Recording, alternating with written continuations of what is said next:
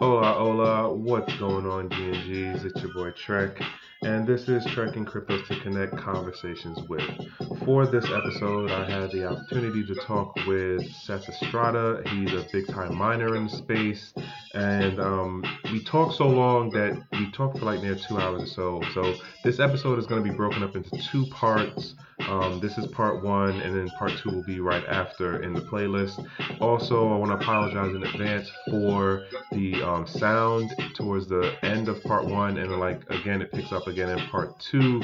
But I do thank you all for coming back to listening, and if this is your first time, I appreciate you taking out the time to listen to this conversation that I have with Seth.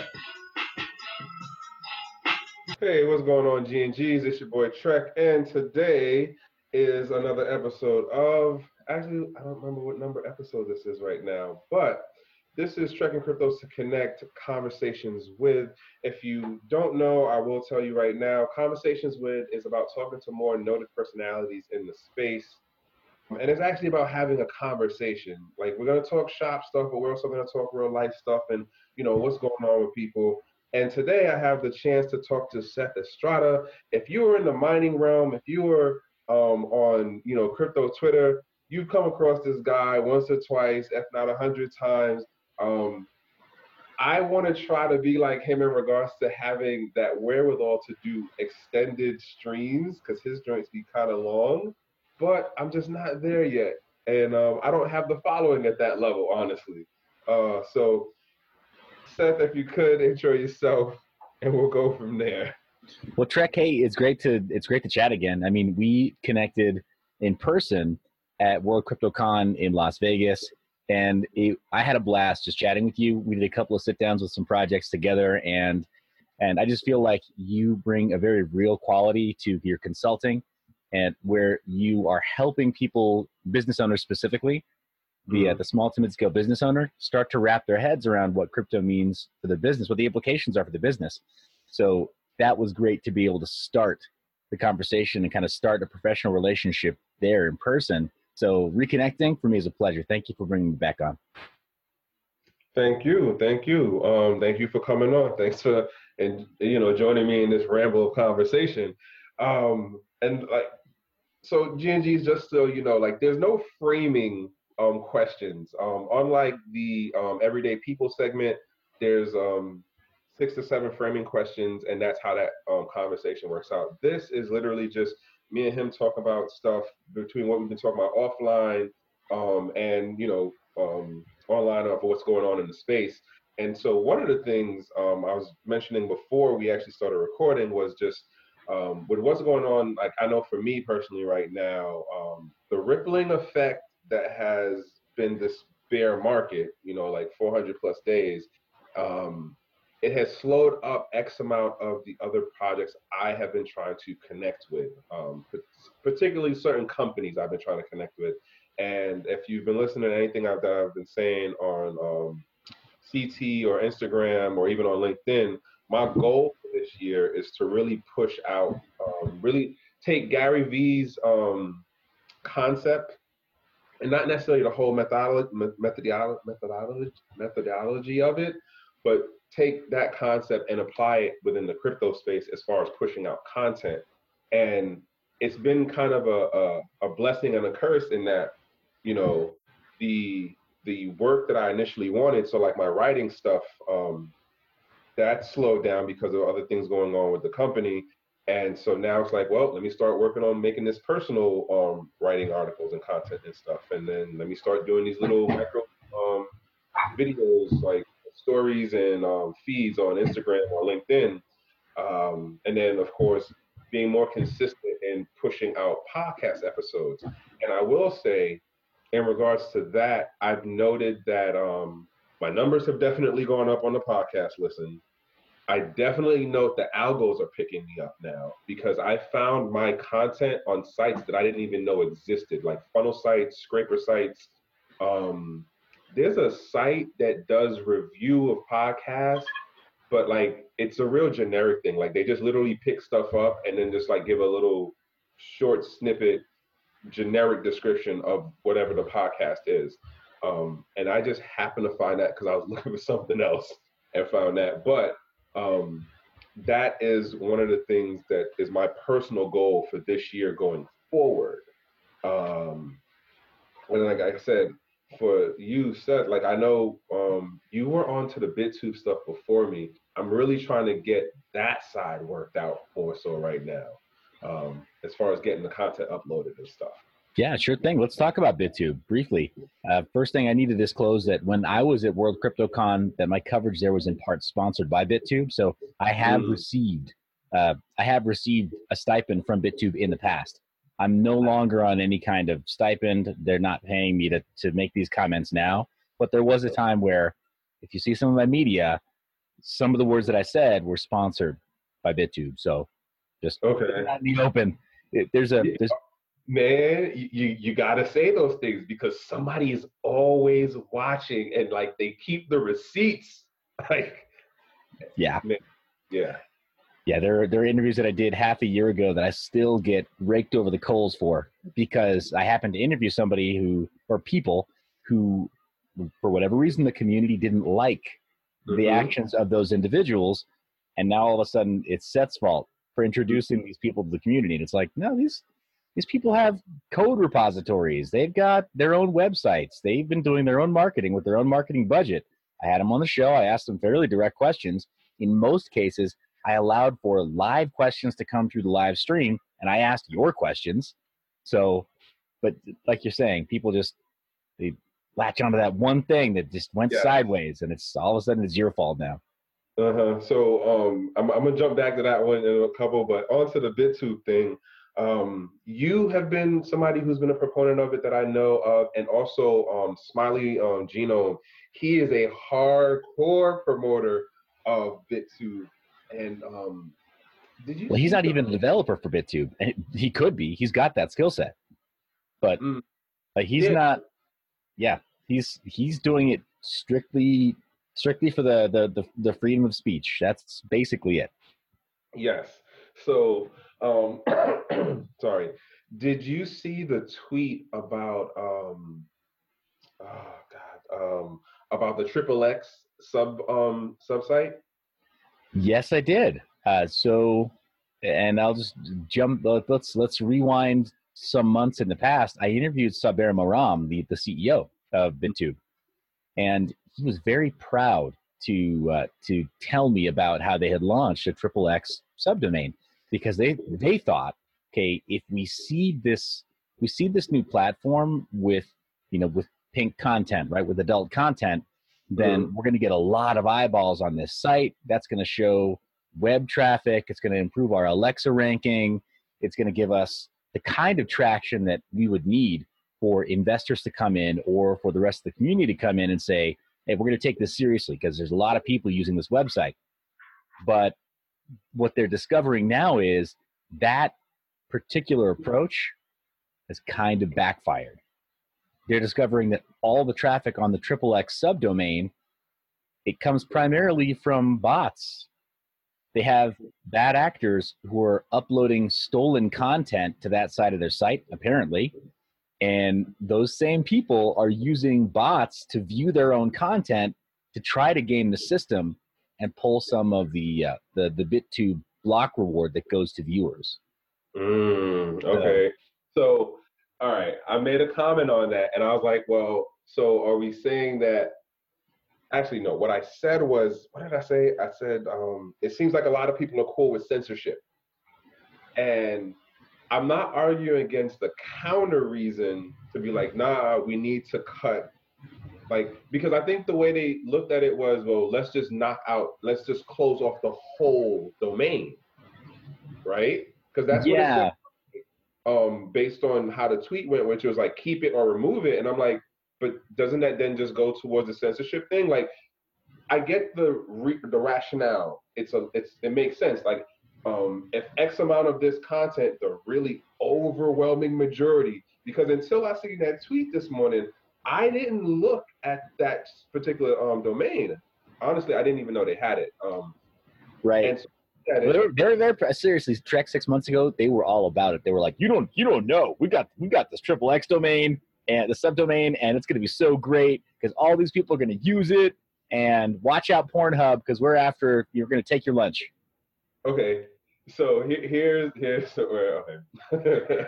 All right, so I didn't know about it. I looked on it. and I was like, oh wait a minute.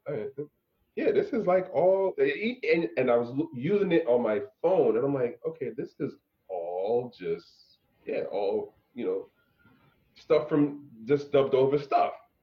And so it's like, okay, um, Smiley G, I, I get you. I understand. X amount of the content is pirated. The vast majority of it is. So, yes, it makes sense to do this thing. But my other argument is that it's like a, slip, a slippery slope on the end of the rationale to cut it or at least um, curate it, right? Is it makes sense. But then on the other side, like it still falls under the umbrella of what about the small quote percentage who are going to end up losing out because you just said, bump it, we're going to just censor this whole content by just knocking out the whole domain. Yeah. That's the part that gets me, where you're going to throw out the whole thing because you couldn't come up with a more surgical solution to deal with the issue of the bots and the people trying to game the system. Yeah. You yeah, know? no, I you know, and here's the thing. I think you're totally right. I think that, and I think the way you phrase that is perfect. There does need to be a much more surgical solution. They need to figure out how to extract any of the content that's pirated, and because they've already set up an expectation in the minds of their of their audience that there will be this subdomain where that kind of content can live. I'm okay with that. But when I was interviewing Saber Maram, I told him like, okay, but you've only gone halfway. Where is the kids subdomain? kids.bit.to. Mm-hmm. Where is the uh, educational subdomain? edu.bit.to. Where you have, say, peer reviewed content or you have content that is uh, officially recognized by, say, MITx or other well known online free and or um, or open source licensed right? Or creative commons licensed content that you can put there that's educational in nature and kind of you know uh, sort of publicly regarded as scholarly. Why mm-hmm. can't that live on a subdomain as well? I mean why did we uh, you know don't you know i know phrasing but why did we cherry pick here and go with triple x only? Because the eyeballs it's about the eyeballs and the traffic. Okay yeah. So see this goes to my whole thing too about um how we're looking to do marketing um and social media in the space and so I definitely agree. Like, yes, a, a, educational subdomain, definitely. Um, like the peer review thing, that, oh my, that would be, that would be a great direction and idea. But I think, mind you, I don't know any of the people of the who's and who's is on the BitTube and stuff, but I would imagine nine times out of ten they were talking to somebody who was in like from the traditional marketing branding space and was like, hey, well, if we do blah, blah, blah.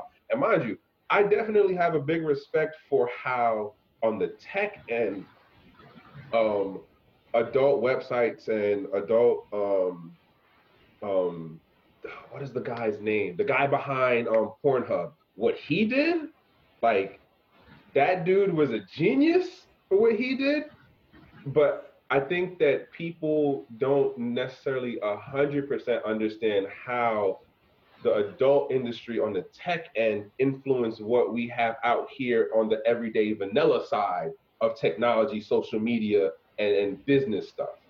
Um, in that, like, uh, there was a, a meme that shows like how the what was it the the particular things got to their like million marker use. So it was like airplanes took like more than 15 years. Um, the computer took more than 10 or 15 or whatever. And then like as the technology quote went up, whatever that technology based thing was, the timeline shrinked for it to get over the million marker. And like Facebook and Amazon had the really short time, but like Pornhub had like a week or something for like 20 million users. Like, we get it. People like adult content.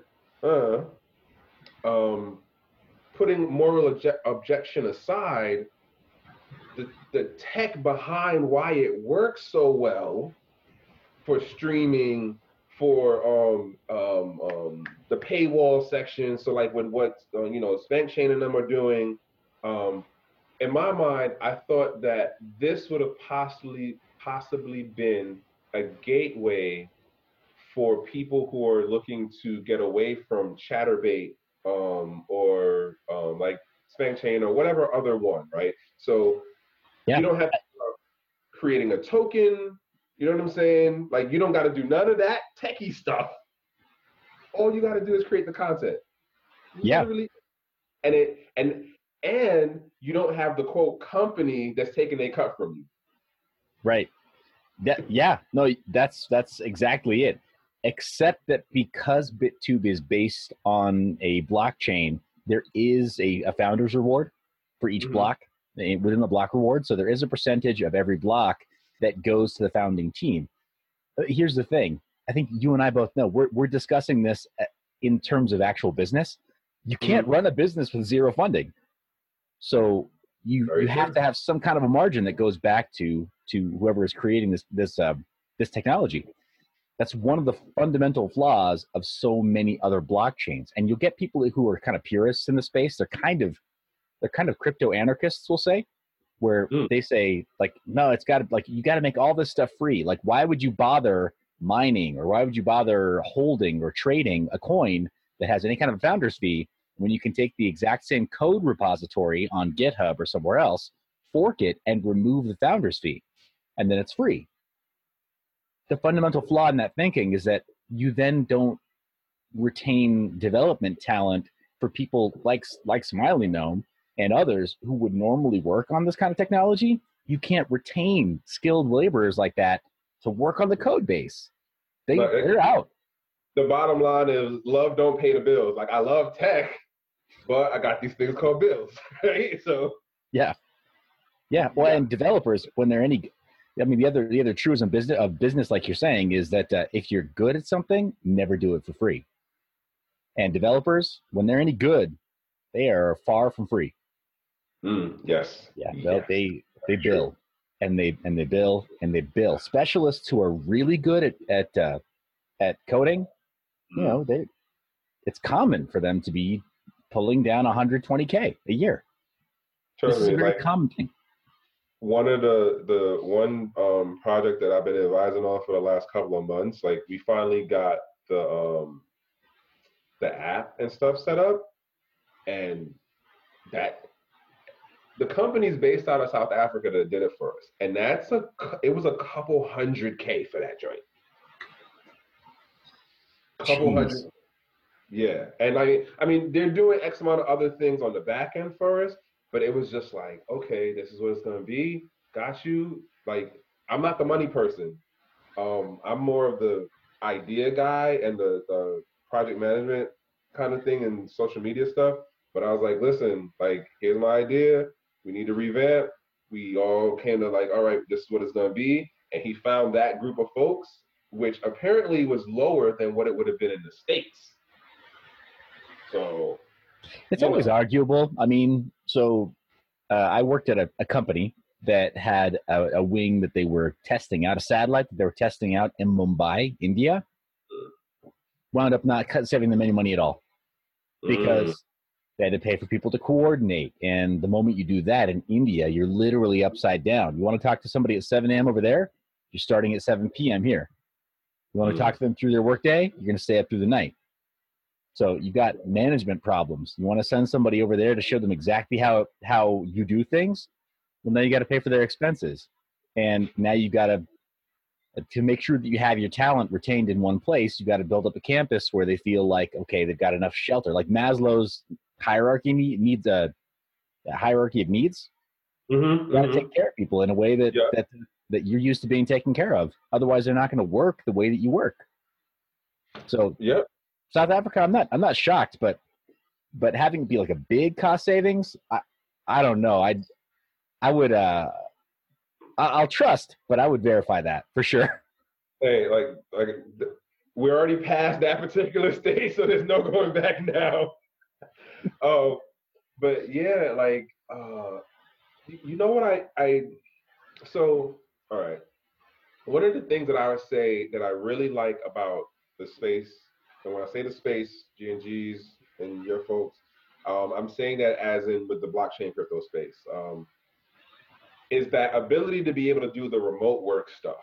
And granted, like you just gave the example of, you know, if you're talking about um, having two teams in like different locations like that, and like across vast um, time zones, it, it, it, gets cumbersome and stuff, but it also depends on what you're doing, right? Like I know for me, um, like I said, I write for um, uh, I'm gonna say a, a, company in the space right now, um, and I'm not saying the name just on the end of it's kind of not. Um, there's no sponsorship or anything in this, and it's not something that I've talked with them beforehand about doing this. So this is just me doing my free talk. Right. Well, check this. This is what I love about this particular interview is that we're we are both uh, special operators, right? Guns for hire, and we and we work non-exclusively, as I understand it, both of us. Mm-hmm. So I I understand. I think what you're saying there. Just because you have a client doesn't mean that they're sponsoring all your content, and just because oh, you have mm-hmm. one client doesn't mean you don't have like five. Yes. somewhere else. yes. So um, but what I noted within this thing, so for example, like um, my editor hit me up today. My editor lives in Spain. My marketing person lives over here. Um, the founder is not American, but he lives in America. And it's just like, you can do that in this space. It's just the whole thing of finding where your niche is. Like, um, you know, we, we talked about the whole thing, and if you listen to any of my older stuff, um, my initial thing of coming into the space was about um, smart contract dev, being a smart contract dev to be able to do um, smart contract audits. Uh, since then, I've not gotten to that point, and I'm still crawling to learn the whole um, coding part of it. But within the meantime of trying to figure out how do I get compensated or, or make a quote living in in the space um, and have people compensate me in it. I found writing. I had that opportunity to work out. Been doing that for a couple, know, since like last, was that October, August, one of those months. Um, and that's how it's worked out. Like, one of the things I realized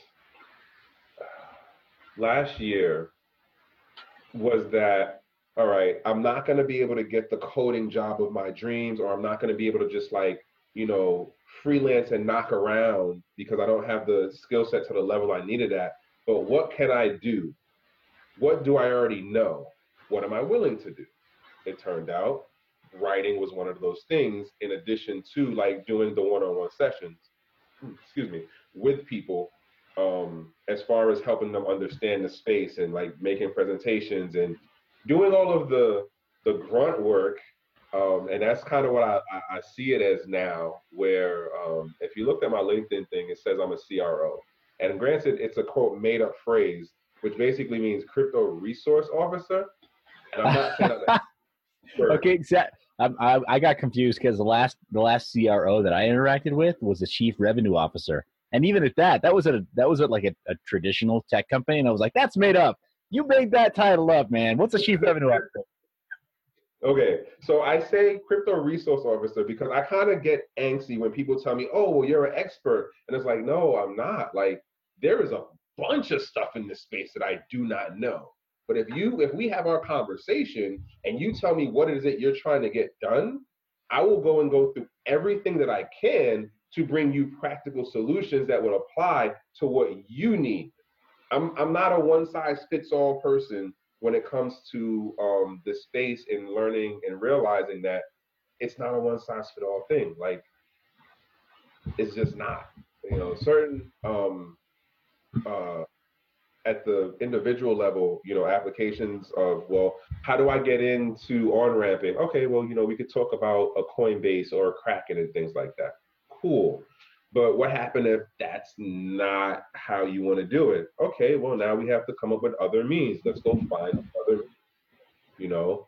Um, I bring all of this up to say that what I like about this space and what has been a very interesting trek slash journey and learning lesson in this space is the ability to go from not knowing anything to knowing something and then being able to monetize on it um, and not having to do what we kind of traditionally did in the beginning. Like th- generally speaking, those of us who got in early enough where it was like, oh, I'm gonna go work my fiat job, change that fiat over into crypto, and then have crypto.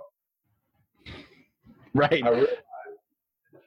at a certain point, I realized I don't want to do that anymore. like, just give me the crypto. Just just give me that, and I'll I'll work it from there. But yeah, and, and if you can, preferably in a in a private private by default currency, right? So then you you can declare. Uh, I mean, render unto Caesar that which is Caesar's. But when it's digital cash, you can declare according to cash rules of uh, of tax code. There you go. There you go. Um, but I'm I'm with you on that. Part of the reason that I'm such a a, a big supporter of uh, of BitTube is because they forked a privacy coin, a a CryptoNote. So written in the spec, it's private by default. It's probably most closely related to uh, to say Bytecoin, not not Monero, but okay. but I hear you. And uh, this recent this surge in popularity of Grin, I think, is a great thing for the space. I feel like Grin just like um I don't know. It, it just. I mean, I, I'm on Twitter like every day, right? And that's just on the end of being in the social media, you know, trying to do what I'm doing in it. And it's just been hit popping up, popping up, popping up on the Twitter, and then of course um, I see it on um, um, on the on the YouTube side, you know, and so. Oh yeah, it's yeah. trending. Yeah, on YouTube anybody who's anybody who's in the mining space has had to make some media regarding Grin. If they haven't, then they're missing out. Frankly, there are a couple guys that haven't, and I'm like, what are you, what are you doing? What are you thinking? What are you mining? If you're not if you're not mining Grin, what are you mining? Okay, so and all right, we we had a early early conversation, and we always and we've been trying. I've been I've been trying to really pick your brain about this mining stuff within the space, right? As um as I was telling you back in uh, Vegas, like I'm not a mining kind of person. I mean, there's certain things I would probably look to mess with, but it was always one of those. Sorry, my nose is. I've been under the weather. Um, hey, t- tis the season still. Yes, right. Um, so on the mining part, it's just like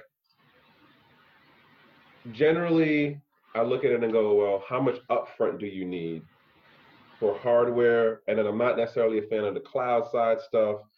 And it's just like, you know what? Too much. Not my cup of tea, or not my not my speed, or whatever. So I just like look at it at a distance and stay off. Yeah, I, you know, and I, I can't fault you for that. So getting started right now with mining, a lot of people are uh, they're you know they're nervous about it. They like, uh, investors in particular are looking at all right is there an asic coming out that's going to yield more per day? And for how long will it will it be profitable? So mm-hmm. asics like the equihash asics that do um, that do zcash or zencash there are a lot of investors who are looking at those and thinking well that's a safer bet right? Or uh, obelisk has one with a sia coin and people are looking at that and thinking well every day that does like $10 a day that's maybe a better bet, right? But then you're definitely paying several thousands up front to get that kind of equipment. Mm-hmm. And it's you're delicate, you've only got three hash boards inside of that inside of that aluminum box, basically. If one of them burns out, good luck getting your warranty service honored, right? Fast.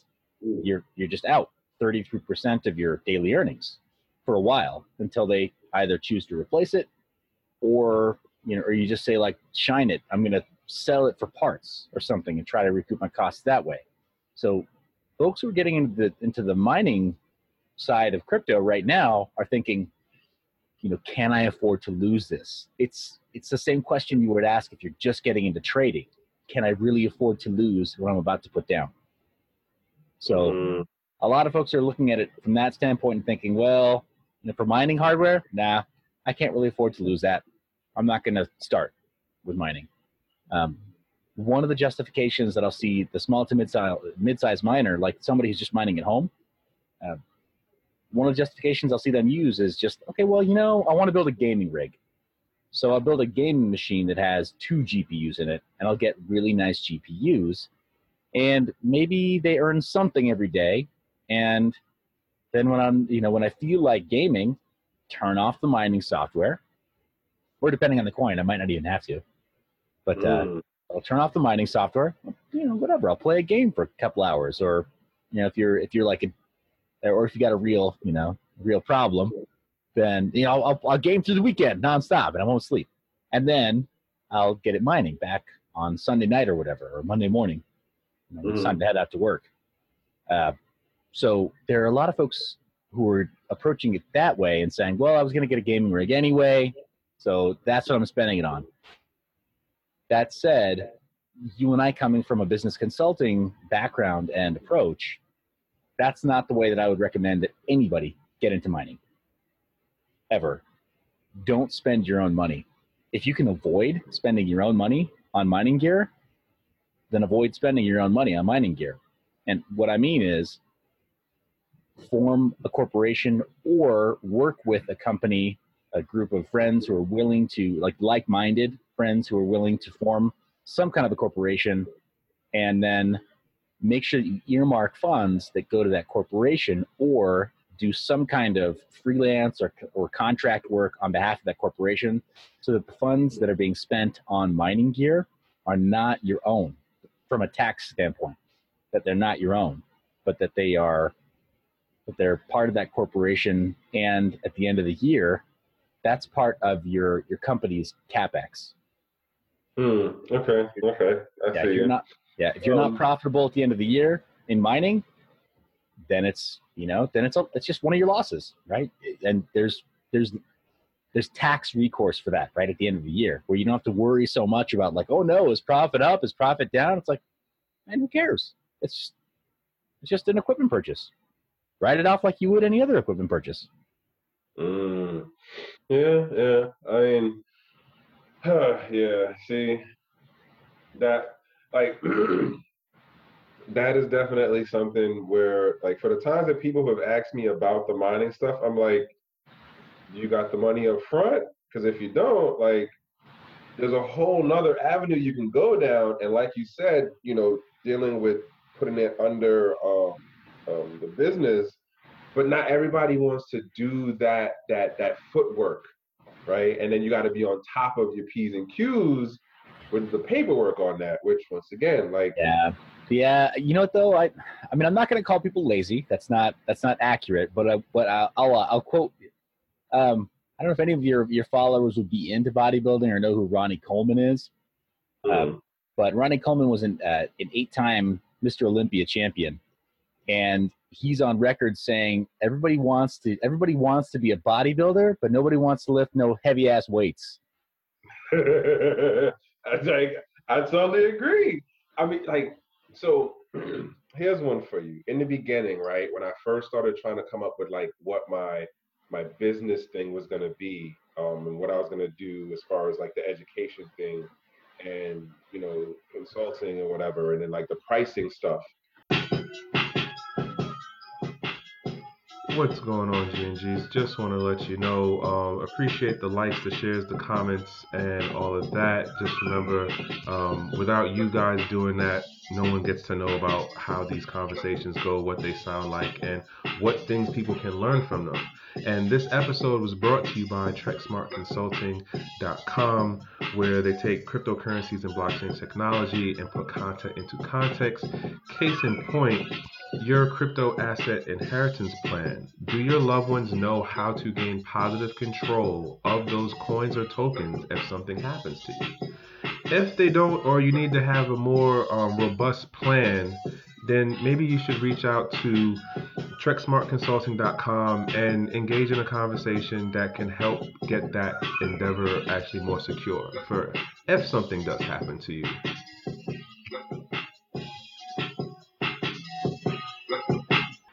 I had a hard time figuring out or justifying the price talk stuff, the price point stuff.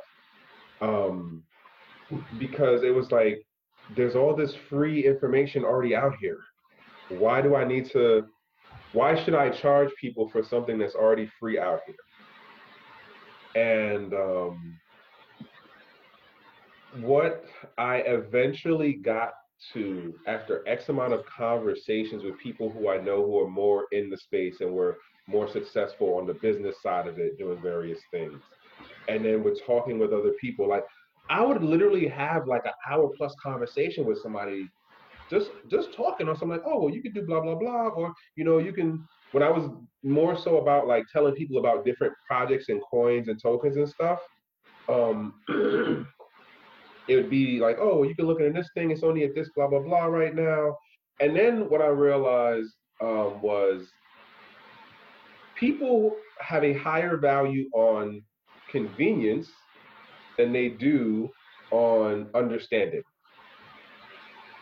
Convenience is I know that if I put this the wearable device on my wrist, it will count the number of steps I do, and that's gonna equal to like how many calories I burn based on whatever I was eating and blah blah blah blah blah. Um, how it does that is far beyond what you care about. You just know at the end result, I have the convenience of this information packaged to me on either the smart wearable device or on my phone or whatever.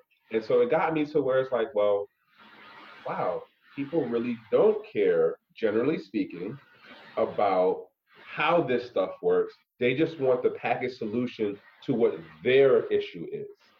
I want to on ramp. Okay, here's what you can do. I want to figure out how to have it um, um, automatically turn over trades where I don't have to actually be on it on it. Okay, well there's this thing called Trading Box. Um, I want to, you know, start a business that does blah blah blah with a blockchain solution. Honestly, that idea doesn't make sense what you're talking about. But if you do this with it, that would actually make sense. I literally have had a bunch of those conversations. That idea sounds stupid. You should go this way all right, go and do what you're gonna do. And at that point, it's like, okay, I now got it to where I say, you know what? This is a convenience factor charge. That's that's how I'm charging you, convenience factor, because you don't really care about how this works. What you want is a neat package solution that gives you a higher level of convenience for what your issue is. Yeah, no, totally agreed. Uh, and that's that's been repeated over and over again in technology. It's a it's a cycle, right? That unfortunately leads to, yeah. In some cases, it leads to a dumbing down when people it, go for the convenience over understanding to to the extreme, and unfortunately, the masses will do that. You kind of have to really qualify the right client as a consultant, uh, as being somebody that's willing to put in just a little bit, a little bit extra work or a little bit extra money to gain a deeper understanding because that gives them still a competitive edge. Um, say, for example, an audio engineer, and I'm going to I'm going to take it to a, a, different technological level here. I'm not talking about crypto, but audio mm. engineering. In the 1990s, audio engineers were cringing when they heard MP3s because MP3s don't give you the full audio signal. Mm-hmm they were saying, well, no, this is, I mean, the CDs were already kind of a compromise compared to, say, vinyl because they were already this compressed signal. And you're taking the, the already compressed signal of CDs and compressing it further and, and really kind of mm. turning it into garbage for the people that have like the golden ears or whatever. I, I don't, but mm-hmm. there are people out there that do, apparently. And they were saying, like, this is terrible. Why are we doing this? But to your point, it's convenience and convenience only, not because it's better in any in any other way. Mm-hmm. Mm-hmm. It's funny. I was talking with um with Crypto Blood the other day about this, um, where so we talk about this education thing, right? In in in the in the space, and we say people need to get educated, people need to understand, and then you have this other kind of sidebar argument that says, well, no, people don't need to understand that they're using blockchain. They don't need to understand how they're using this quote technology stuff. Like look at the internet. Nobody understands, you know, how um, pop works or how um, TCP work, or like you know, like no one generally understands those things unless they're really into the space, right? And I was saying to him how I generally agree with that, but then what my issue ends up being is when you have the, the money grubber people or the more business minded folks and they collab with the marketing folks to then um, gentrify slash propagate the understanding of like what we took or understood blockchain to be within the cypherpunk um, Satoshi realm vision, right? And so now you have it where IBM says, well, you know, we have a blockchain solution and you can put your business model and incorporate the blockchain with it, i.e., Hyperledger. You have um, um, Amazon um, with their thing of where, hey, just come onto our centralized servers that are, you know, spaced out globally, whatever, and you can run your blockchain solution. Yeah, but this is so dangerous. I mean, you, you and I both know it's so dangerous. Oh, oh okay, right. So now yeah, like, this is where my issue comes in. When you don't have a basic understanding of that part, and granted, on the techie side of it, we can agree that um, blockchain is no more than a um, in all basics. I'm really going basic, basic, but it is basically a data structure in a what is it called? Linear? Is it linear? I think that's the word I'm looking for. But bottom line is, it is a, it is a data structure. There are X amount of things that make blockchain, as far as the the perspective of Satoshi and cypherpunk, different than what is being pushed out by those two entities that I named, those two corporations that I named before, right? And so you have them who have the bigger, well, the the bigger budgets, deeper pockets, and so they're able to push out through this marketing, social media branding thing. Here's blockchain. Here's what it is. And people who are just coming to this don't understand that difference. And so when you have companies like this who are pushing the convenience factor of their simple one size fits all solution of, of blockchain and crypto or blockchain, when you don't understand like X amount of the basic fundamentals of what made blockchain as we understand it, not what they're pushing, what do you do but, oh, great, that only costs blah, blah, blah a month? All right, I'm on. Oh, I can do this, this, this, and this. Great. Like, and it, I honestly look at it and go, there, IBM, um, Amazon, and now Google, because Google just announced their partnership with somebody. They are literally doing like the most craziest R and D um, research, research and development, and having people pay them for it, bro. Like that's yeah. how I look at that whole thing. Yeah, yeah, no, it's totally that's totally fair, and it's uh to your point. Also, this is dangerous. This is not good. We're at a phase right now in sort of the history of blockchain where if we don't get enough education out fast enough, then the average Joe and Jane is just going to accept this these these mass offerings from IBM, from Amazon, from Google.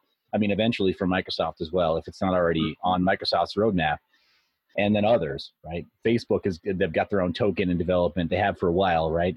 Uh, but all all these companies, they're just going to accept it because it's offered and because it's convenient and they're going to have no idea what the privacy implications are, no idea what the long term credit implications are.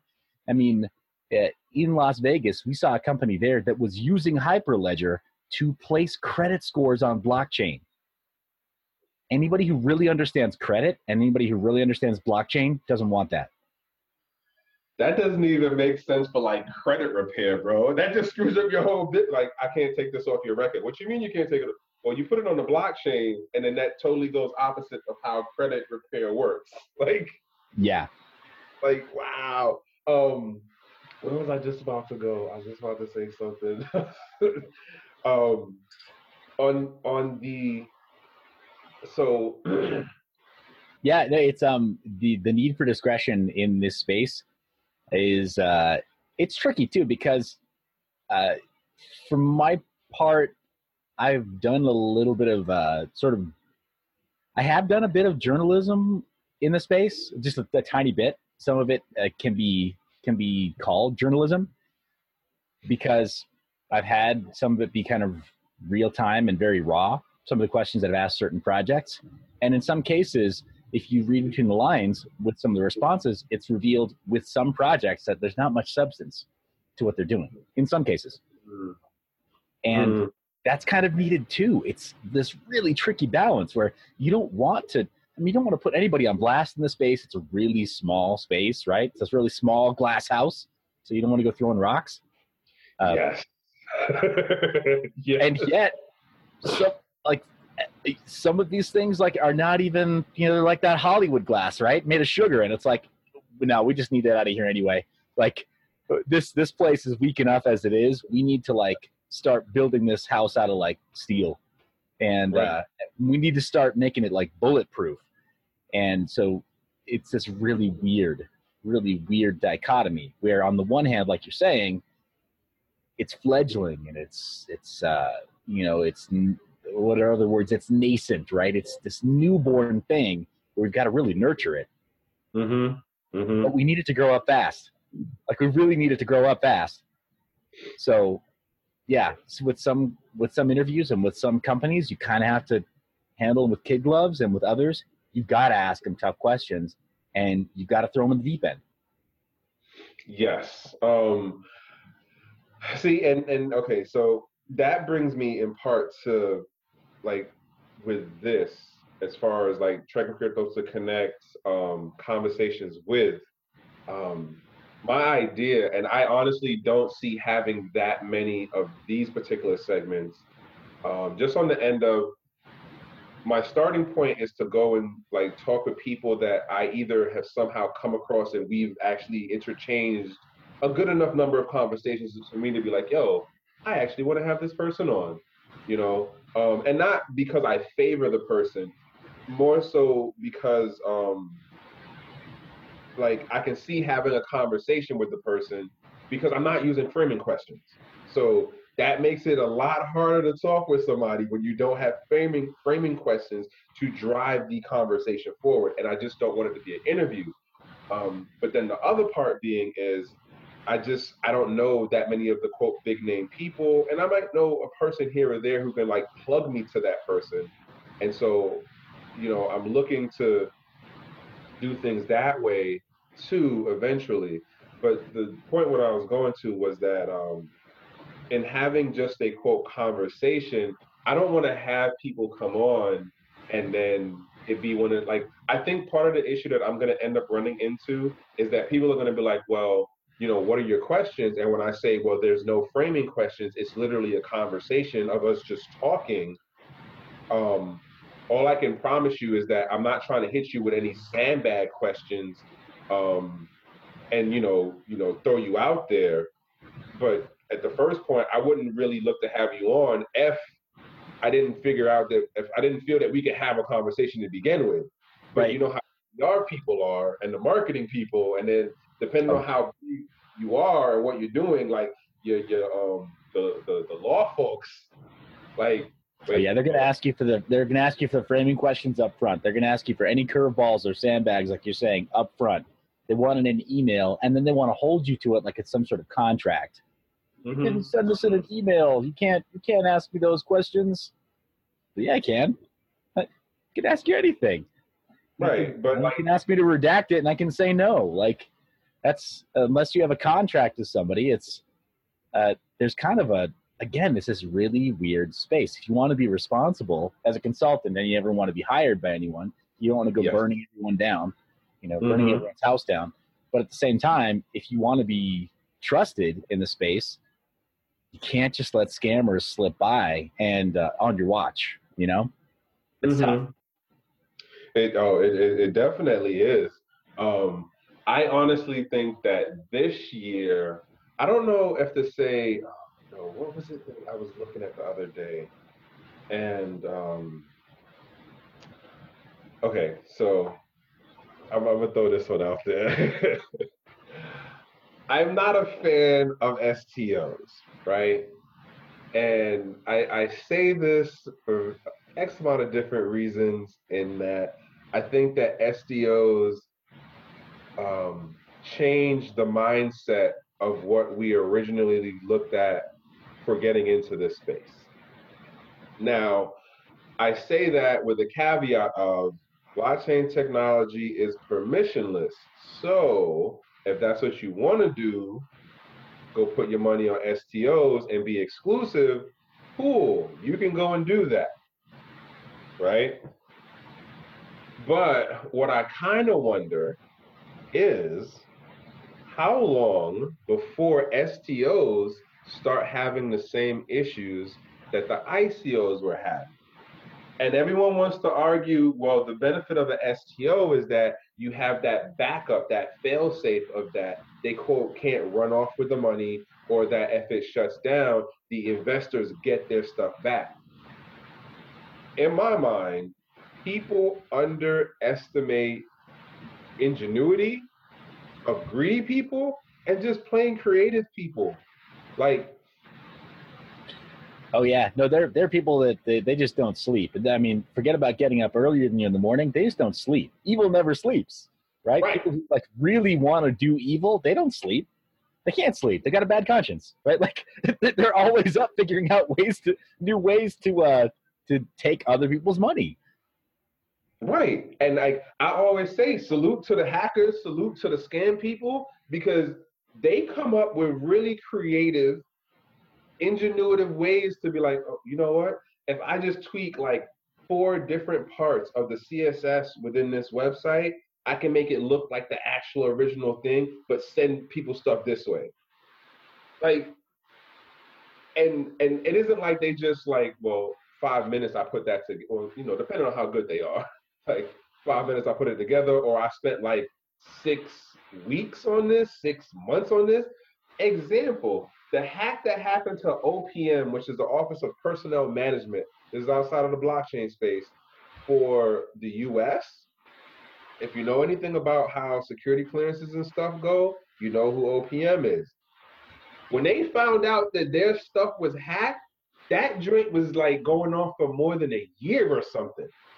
Like understand how patient like people within this in this setup is. And I bring that to the whole STO thing because even though there are these new sets of rules and regulations that are like and and, and honestly they're being tested y'all like there, there's no absolute that's gonna say if you put money into this sto it is absolutely if it fails guaranteed that you're going to get what you put back in or you're going to be able to recoup anything. Like Oh yeah, that—that's the part that gets me right now.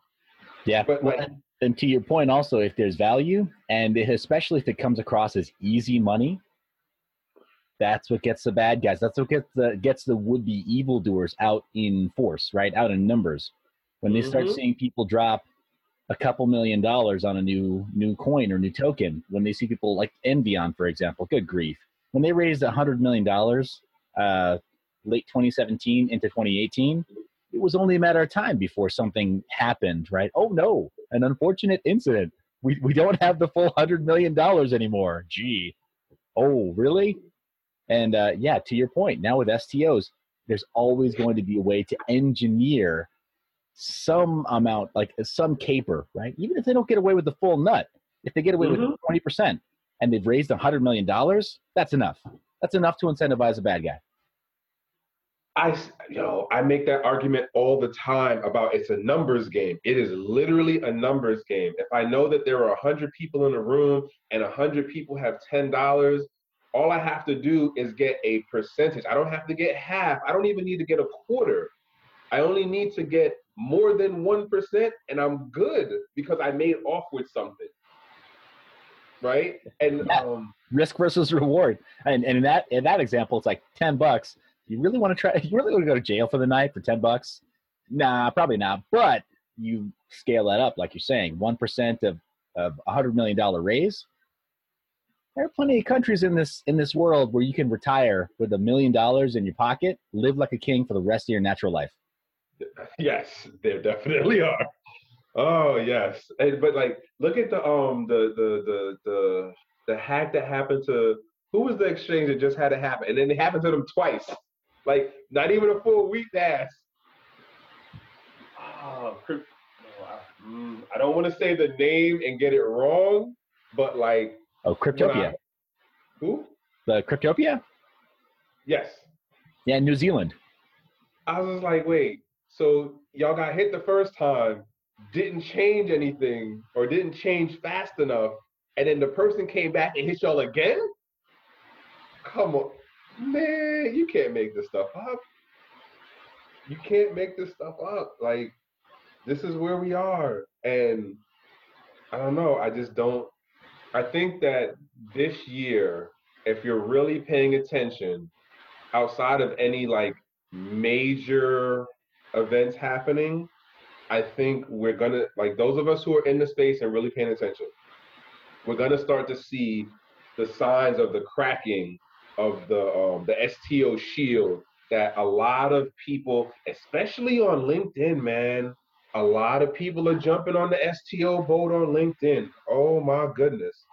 Um, well, I mean, not- unfortunately, like you were saying before, and uh, and I kind of interpreted to mean people, you know, not being lazy, but people sometimes not wanting to do the hard work, not wanting to lift the mm-hmm. heavy weights.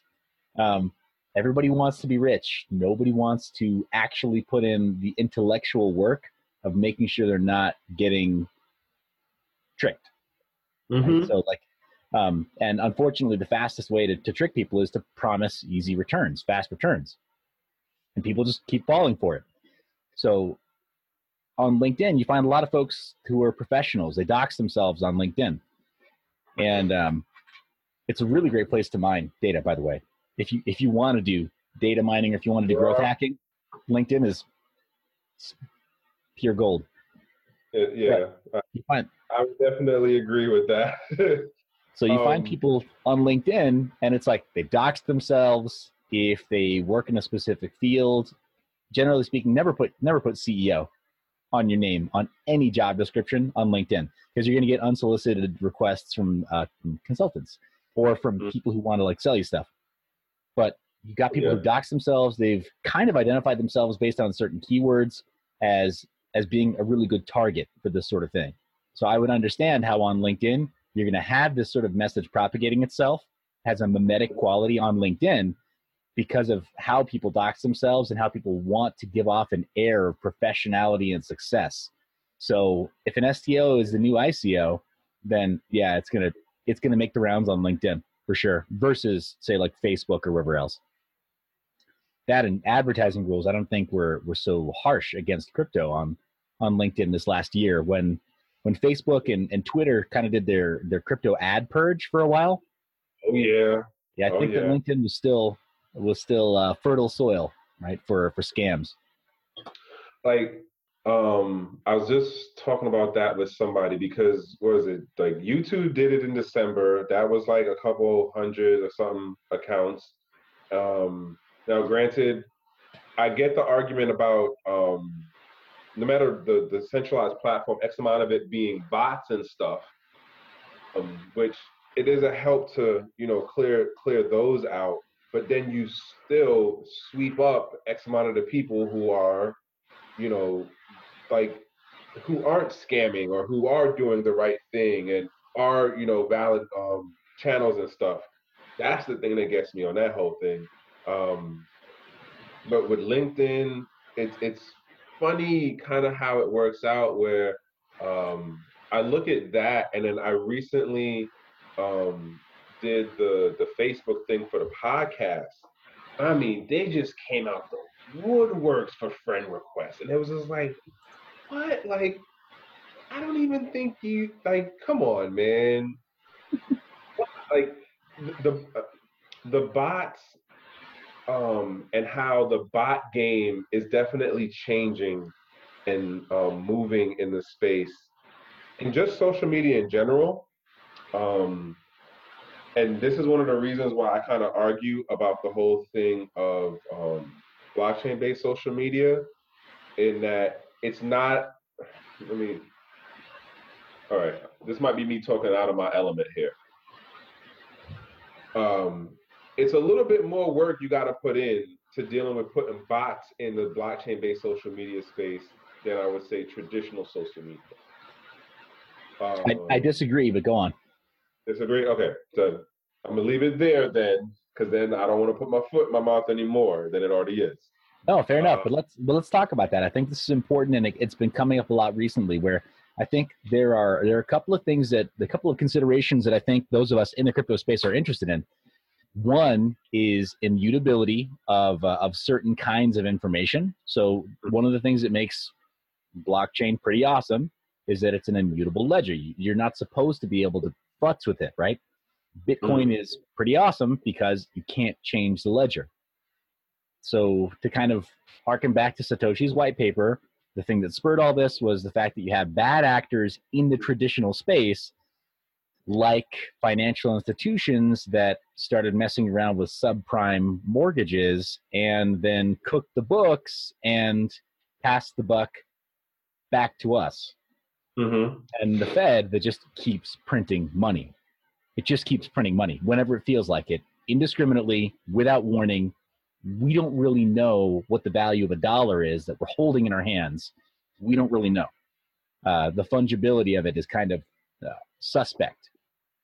Mm-hmm. So immutability and scarcity and, and value, having those things be connected is a pretty strong thing in terms of currency. But in terms of applying blockchain towards uh, towards uh, anti-censorship, there's kind of there's that's that's a really gray area, right? Like mm. we see mm. Twitter, for example, kicking people off the platform. And Jack Dorsey went on Joe Rogan's show recently, and he got flack for not asking him tougher questions. And uh, you know, people whether you know like him or love him, you can't really hate anybody like uh uh like uh what the heck is his name on Info Infowars guy, right? Like oh, you can't hate him because he's just doing him, right? He's just doing his I, thing. Here's my thing on him in particular. Like I, I used to be more heavier onto his stuff, but like there is no way you can with a, a straight face tell me that the way he got blacked out on social media, like literally just bung, like just one hit and done. You cannot tell me that was not a concerted effort of people who were at a whole nother level to be like, all right, we're just gonna cut him out. Boom. Oh yeah, no. When, when guys like him, I mean, he was he was named by uh, Hillary Clinton during the election cycle, right? Like, if you listen to so and so, and it's like, oh my gosh, like really, you just named your enemy. Okay, we, we know how we know how politicians do. When you go that far out of your way to dock somebody, to name somebody, name and shame, it's because you want there to be social repercussions. And now, I mean, again, like him or love him, you can't really hate the guy for doing his shtick he got mm-hmm. feedback from his from his community, from his tribe that kind of reinforced an echo chamber that he started to shout back into until he's been shouting so loud into his own echo chamber that maybe his is the only voice he hears. But he's found a niche that reinforces that and that supports that financially. That said, it's still a gray area, right? So when you do public calls for humiliation or uh, or violence towards strangers, there's a real threat. There's danger, right? So ISIS, for example, being permitted on Twitter to issue death threats to members of the Muslim community.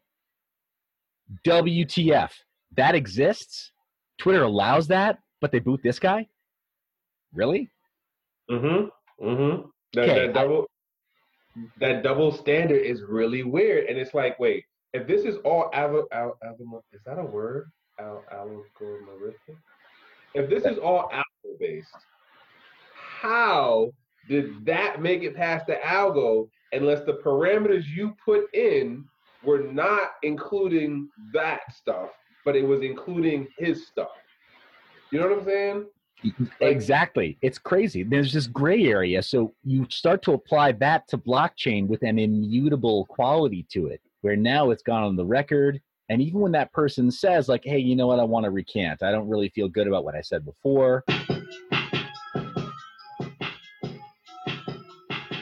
Okay, G&Gs, there you have it. As you heard, the conversation kind of goes, you know, in multiple directions. Um, we don't just only talk about the crypto blockchain space. We kind of get into like a little bit of personal stuff and, you know, just other things that we're looking at within the space or without outside of the space and what we're going through um, in our own lives.